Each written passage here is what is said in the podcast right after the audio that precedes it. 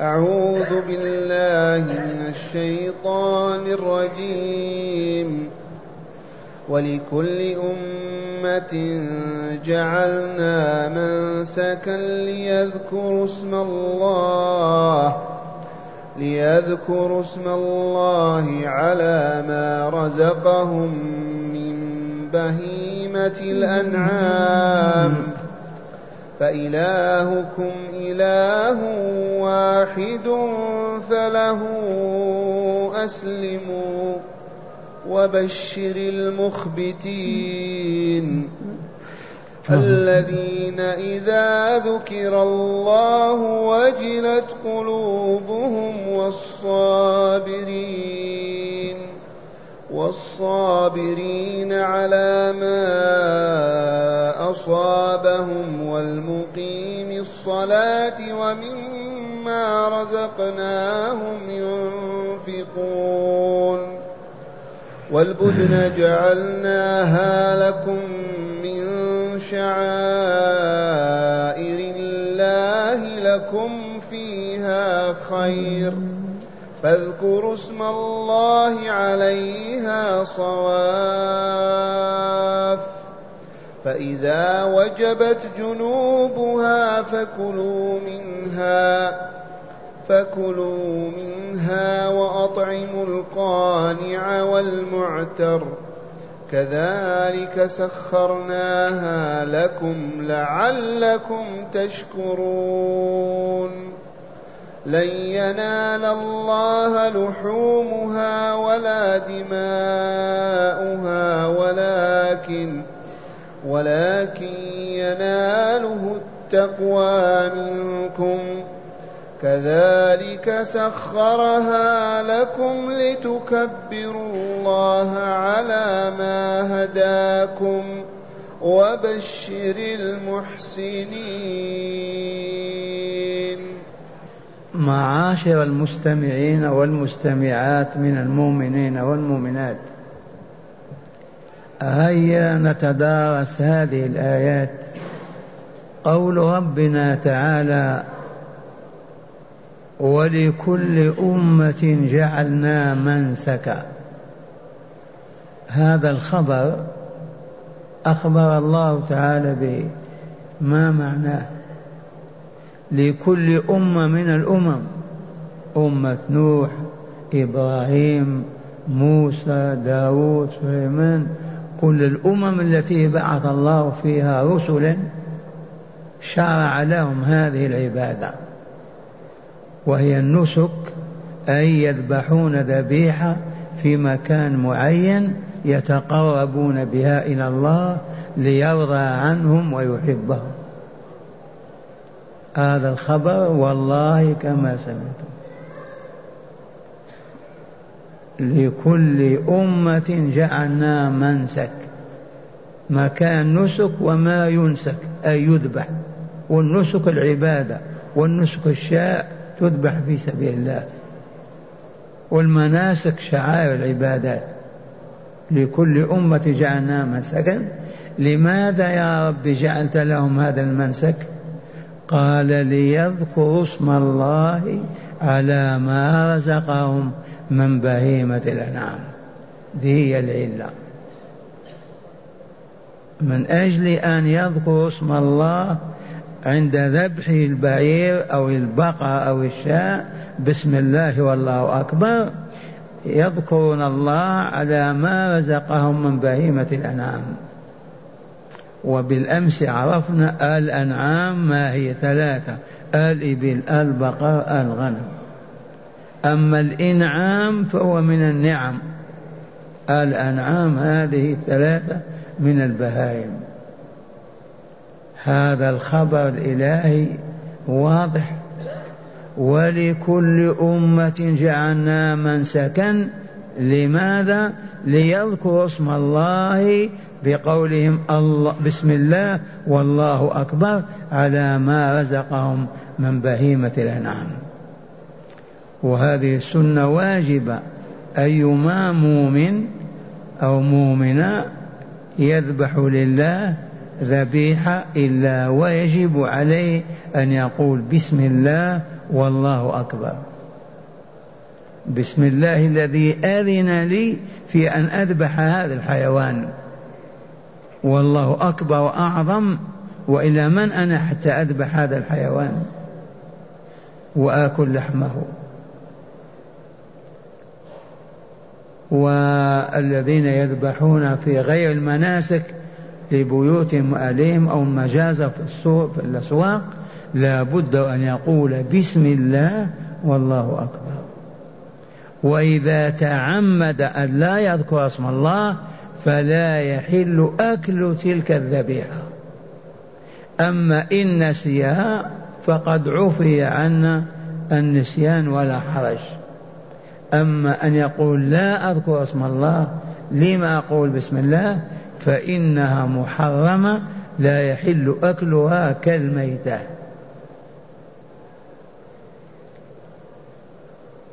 بناء على هذا قال تعالى: إذن فإلهكم إله واحد.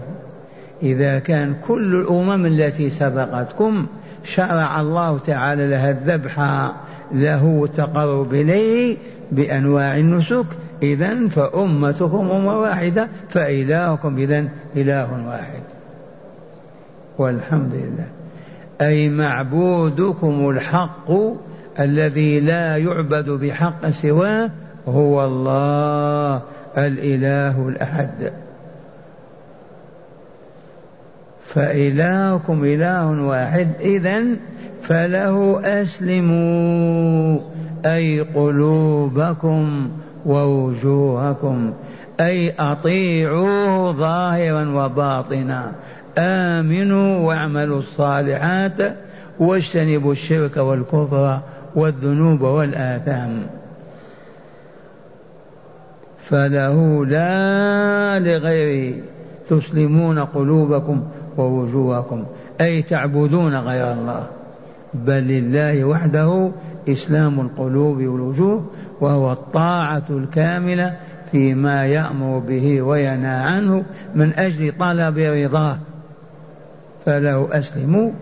وأخيرا وجه تعالى الخطاب إلى الرسول صلى الله عليه وسلم فقال له: وبشر المخبتين، وبشر يا رسولنا المبلغ عنا المخبتين، وهم الخاضعون الخاشعون المطيعون، لا عصيان ولا تكبر ولا تعالي ولا تجبر، ولكن تطام وسكون وخشوع وخضوع لله عز وجل.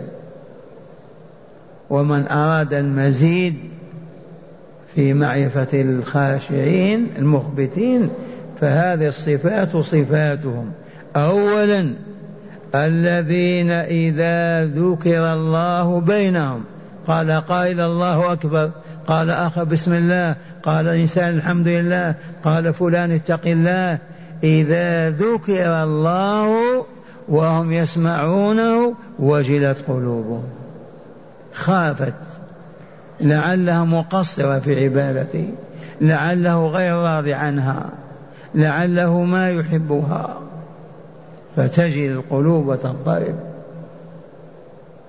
ذي أول صفة، وجلت قلوبهم. ثانيا والصابرين على ما أصابهم. المخبتون الخاشعون الخاضعون الأذلة لله الذين يبعدون عن التكبر والتعالي، هؤلاء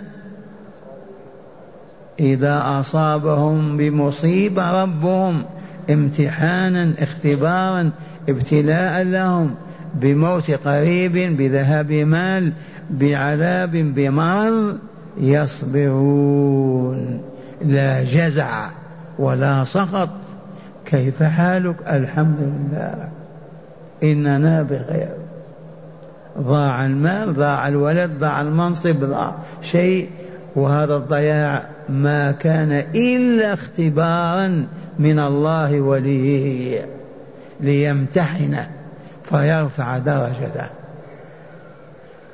أما الصراخ والبكاء ماذا فعلنا وهذا السخط يتنافى تماما مع صفات المخبتين، ما هو منهم.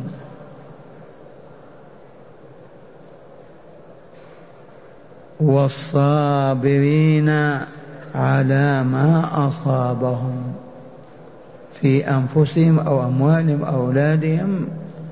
ما معنى صابرين؟ لا يجزعون ولا يسخطون أبدا. والجزع الصياح والبكاء، والسخط يبدأ يقول لماذا يصيبني ربي وأنا ماذا فعلت وكذا، كما يفعل الجهال والضلال. أما الصابر يبتسم ويقول الحمد لله، إنا لله وإنا إليه راجعون. عاشرنا إنسانا دفن في البقيع، ابتلاه الله بموت أطفاله، من العام إلى العام يلد عامين ويموت الطفل وهو رضيع أو صغير. لقد رؤي إخوانه وأصدقائه على القبر يبكون وهم يدفنون وهو يبتسم، يبتسم، لا حزن ولا هم ولا سخط ولا جزع. وهذا هو الصابر. والصابرين على ما أصابهم. الصفة الرابعة والمقيمين الصلاة، وقرئ والمقيم الصلاة والمقيمين الصلاة، إذا قرأنا والمقيمين الصلاة منصوب مفعول به، وإذا قرأنا والمقيم الصلاة مضاف إليه مجرور. وإقام الصلاة كما علمتم أن تؤدى تفعل على الوجه الذي بينه رسول الله صلى الله عليه وسلم، إذ قال صلوا كما رأيتموني أصلي. طهارتها، أوقاتها المحددة لها، هيئتها، كيفيتها، عددها. ومن أراد أن يشاهد صلاتنا مع الأئمة هنا، تلك هي الصلاة كما هي في القراءة وعدمها، في إطالة الركوع والسجود، في الخشوع في الخضوع.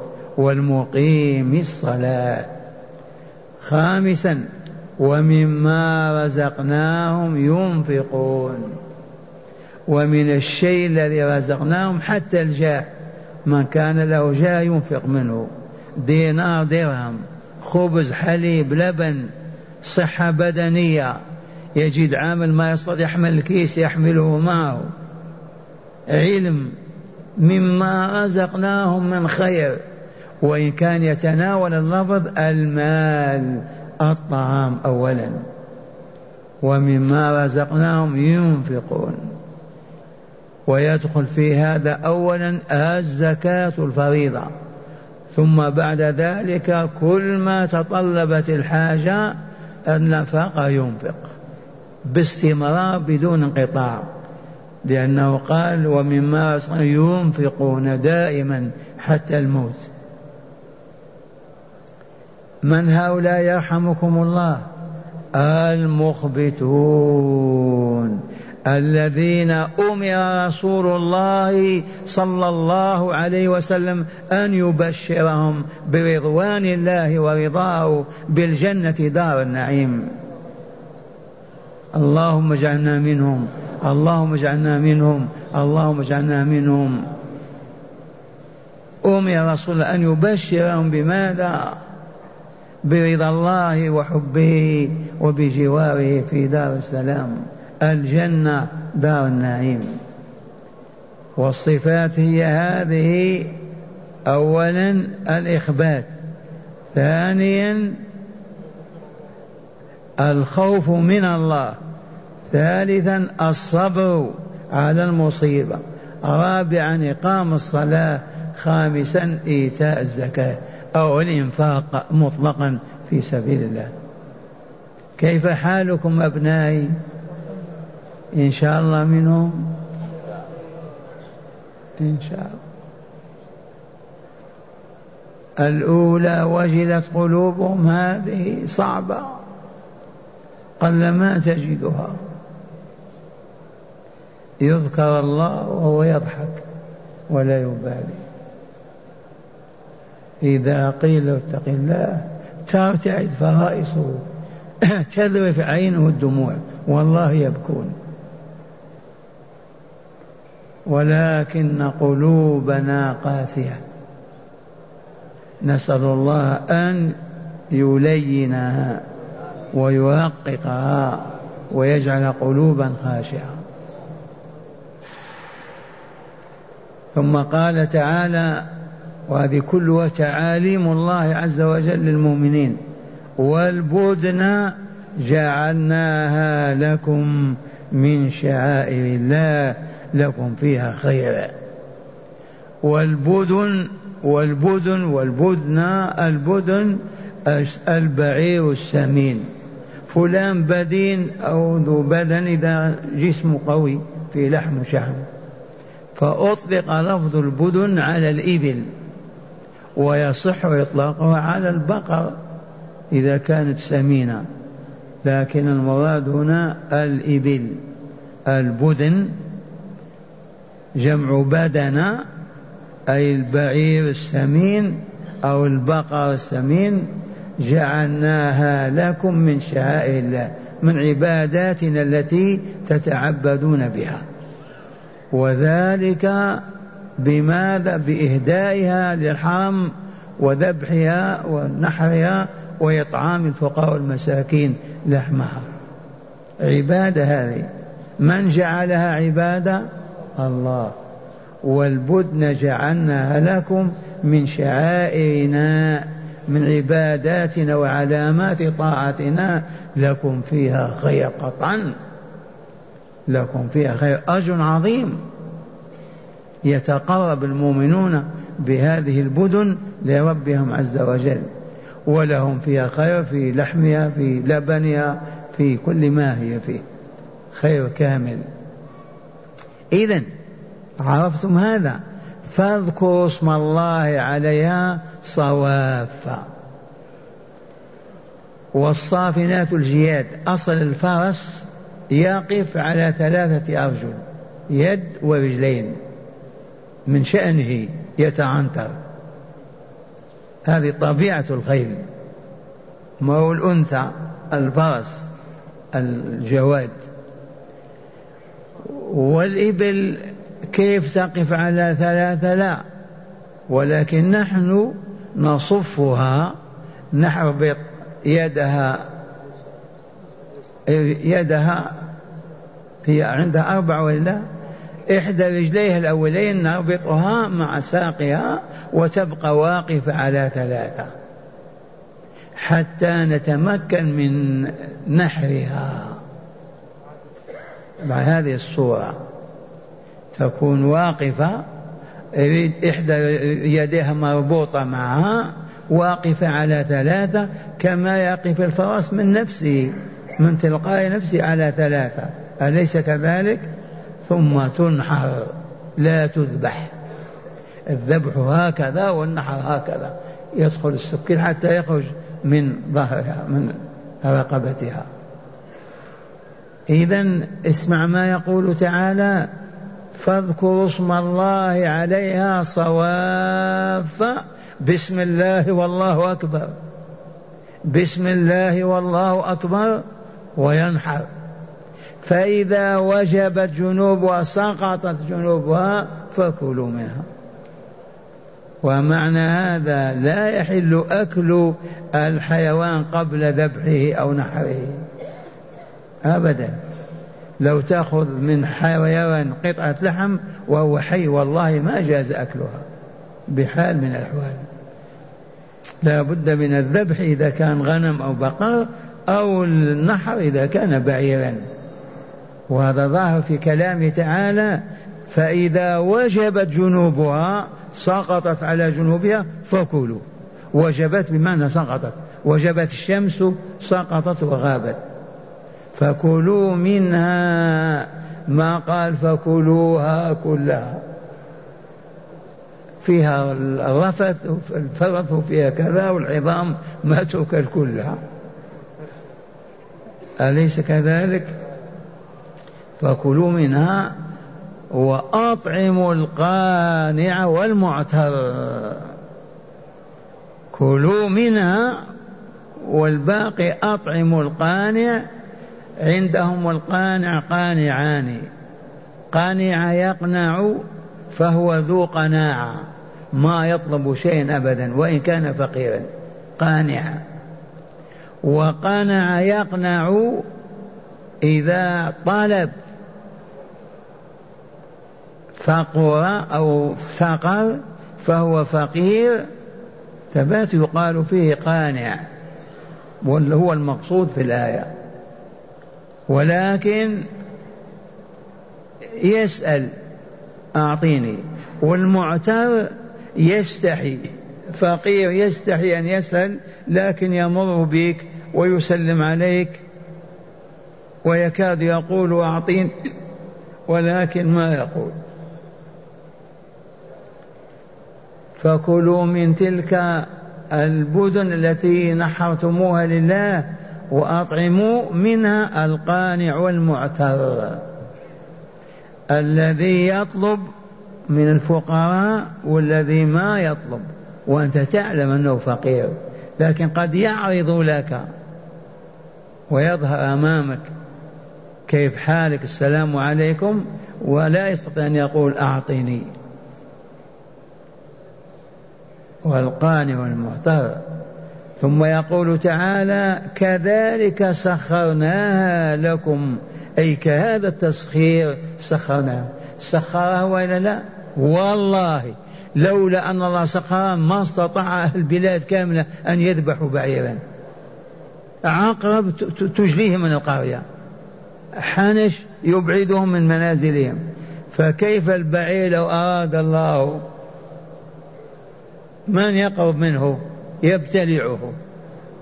لكن سخرها، ذللها، سكنها، أذهب قوتها لكم. هكذا سخرها لكم من أجل ماذا؟ لعلكم تشكرون، تركبون وتحلبون وتأكلون اللحم وأنتم عاجزون، من أجل أن تشكر الله على ذلك فتقول الحمد لله الحمد لله والشكر لله. أراد الشكر فجعلكم سببه حتى تشكروا. والغافلون يأكلون ولا يحمدون الله، يبتدئون طعامهم ولا يسمون الله، ما هم من الشاكرين. رجاء أن تشكروا ليعدكم للشكر. ثم قال تعالى خبر ثاني لن ينال الله لحومها ولا دماؤها. تذبح 1000 بقرة، 1,000,000 بعير، ما يصل الله إلى لحمه ولا دمه، ما هو في حاجة إليه أبدا. لن ينال الله تعالى لحومها ولا دماؤها ولكن يناله التقوى منكم. هذا الذي يناله الله وهو أن تتقوه فتعبدوه وحده وتلازموا طاعته حتى الموت، ذاكرين شاكرين حتى تلقوا الله رب العالمين. لن ينال الله لحومها ولا دماؤها، لا تقل الله في حاجة إلى هذا البعير يذبح من أجله، ولكن فقط من أجل أن تتقوه فتطيعوه وتعبدوه وحده فتكملوا وتسعدوا بذلك. كذلك سخرها لكم لتكبروا الله على ما هداكم. أيضا علة أخرى، سخرها وذللها وتذبحونها وتنحرون من أجل ماذا؟ لتكبروا الله على ما هداكم إليه من هذه العبادات والشعائر، ومن ذلك عند رمي الجمرات الله أكبر، في مزدلفة التكبير، في عرفات أيام العيد 3 أيام بعد يوم العيد، كلها أيام ذكر وتكبير. لتكبروا الله على ما هداكم إليه من الإيمان والإسلام والعلم والمعرفة والطاعة.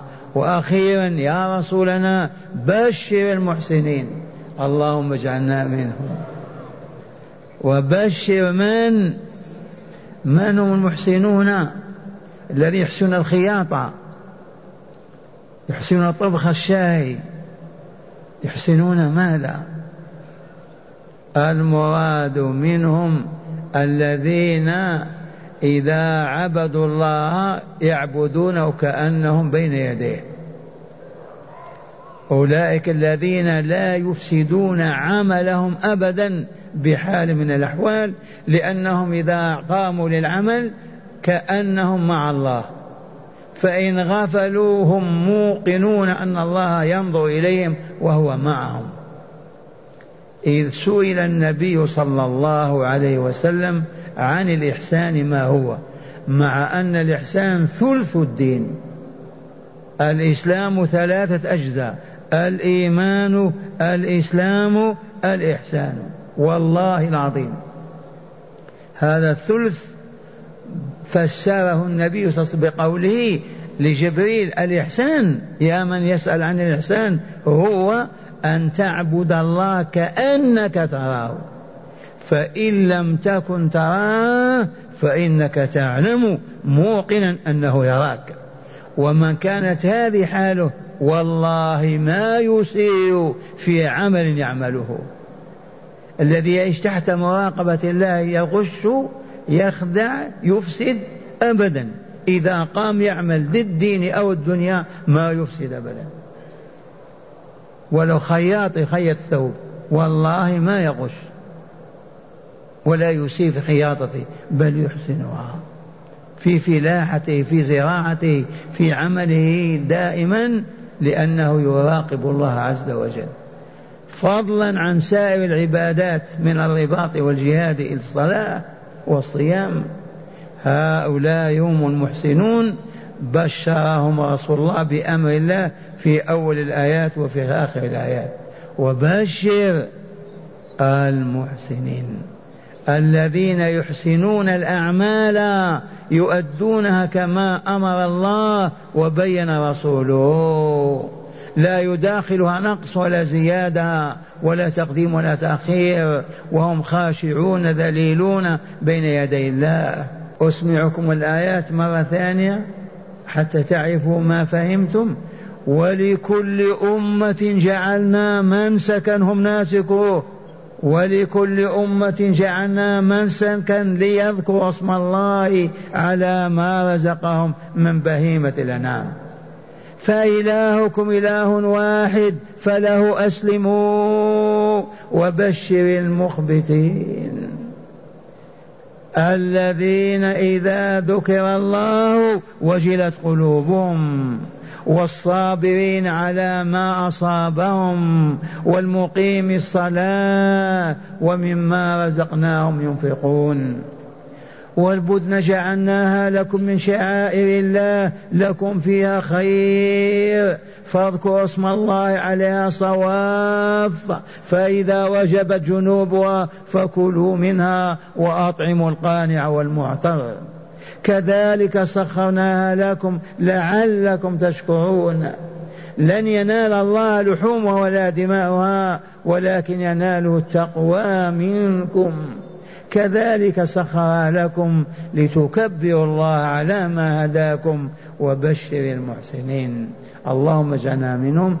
مع هداية الآيات تأملوا الهدايات مأخوذة من الآيات التي علمتموها. بسم الله والحمد لله. من هداية الآيات: أولا، ذبح القربان مشروع في سائر الأديان الإلهية، وهو دليل على أنه لا إله إلا الله، إذ وحدة التشريع تدل على وحدة المشرع. أول فائدة من هداية من هداية الآيات ما هي؟ ذبح القربان، ما يذبح لله تقربا إليه، مشروع في الأمم كافة.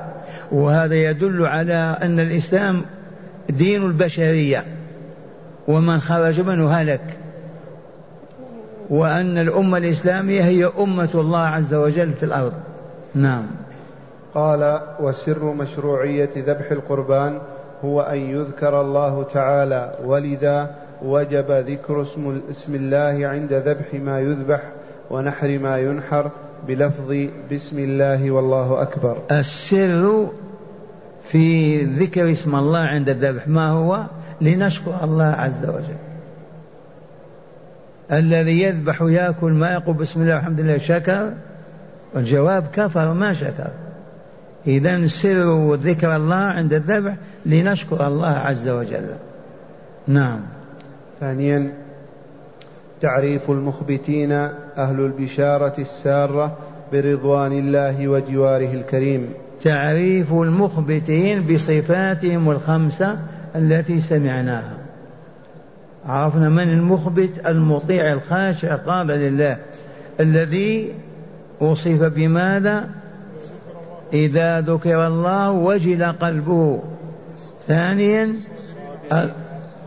الصابرين على ما أصابهم، لا جزع ولا سخط أبدا، المقيمين للصلاة، المنفقين مما رزقهم الله. ثالثا وجوب ذكر اسم الله على بهيمة الأنعام. هذا مما هو معلوم بالضرورة، لا يحل لمؤمن أن يذبح طيرا، عصفورا، شاة، بعيرا، بقرة إلا ويجب عليه أن يقول بسم الله والله أكبر. فإن تكبر ولم يذكر اسم الله ذبيحة لا تؤكل ولا تحل، لا له ولا لغيره. نعم. رابعا بيان كيفية نحر البدن وحرمة الأخذ منها قبل موتها وخروج روحها. بيان كيفية نحر الإبل، ما بين قال صواف وإلا لا، واقف على ثلاث وإحدى يديه مربوطة معها وتنحر، ولا يحل الأكل منها حتى تسقط على الأرض ميتة. نعم. خامسا الندب إلى الأكل من الهدايا ووجوب إطعام الفقراء والمساكين منها. الندب والاستحباب من أكل الذبائح التي ذبحت لله. من أهدى لله يستحب أن يأكل من ذبيحته، بعيرا كان أو بقر أو شاء، ويجب أن يطعم من ذلك الفقراء والمساكين. شخصيا هو يستحب له أن يأكل من هديه، كالأضحية عندنا يستحب لك أن تأكل منها ولا لا، ويستحب بعد ذلك أن توزع الفقراء والمساكين. نعم. سادسا وجوب شكر الله على كل إنعام. وجوب شكر الله على كل الإنعام: السمع، البصر، الأمن، الرخاء، الشبع، الظمأ، الري، كل نعمة، لباس ثوب، لباس نعل في رجليك، يجب أن تشكر الله على كل نعمة، إذ علة الوجود أن يذكر الله ويشكر، فما أعطاك وأوجدك إلا لذلك، من أجل أن تذكره وتشكره. وويل للكافرين. سابعا مشروعية التكبير عند أداء المناسك كرمي الجمار وذبح ما يذبح وبعد الصلوات الخمس أيام التشريق. مشروعية التكبير عند رمي الجمرات في الحج، عند أداء المناسك، ثم بعد ذلك الذبح، ذبح الأضحية لا بد من ذكر الله والتكبير، ثم الذهاب إلى المصلى بالتكبير، ثم التكبير بعد الصلوات الخمس 3 أيام بعد العيد. اذكر الله في أيام معلومات، في أيام معدودات هي هذه الأيام. ثامنا وأخيرا فضيلة الإحسان وفوز المحسنين ببشرى على لسان رسول الله صلى الله عليه وسلم. فضيلة المحسنين وبشراهم على لسان رسول الله. اللهم اجعلنا منهم، اللهم اجعلنا منهم، اللهم اجعلنا منهم يا رب العالمين.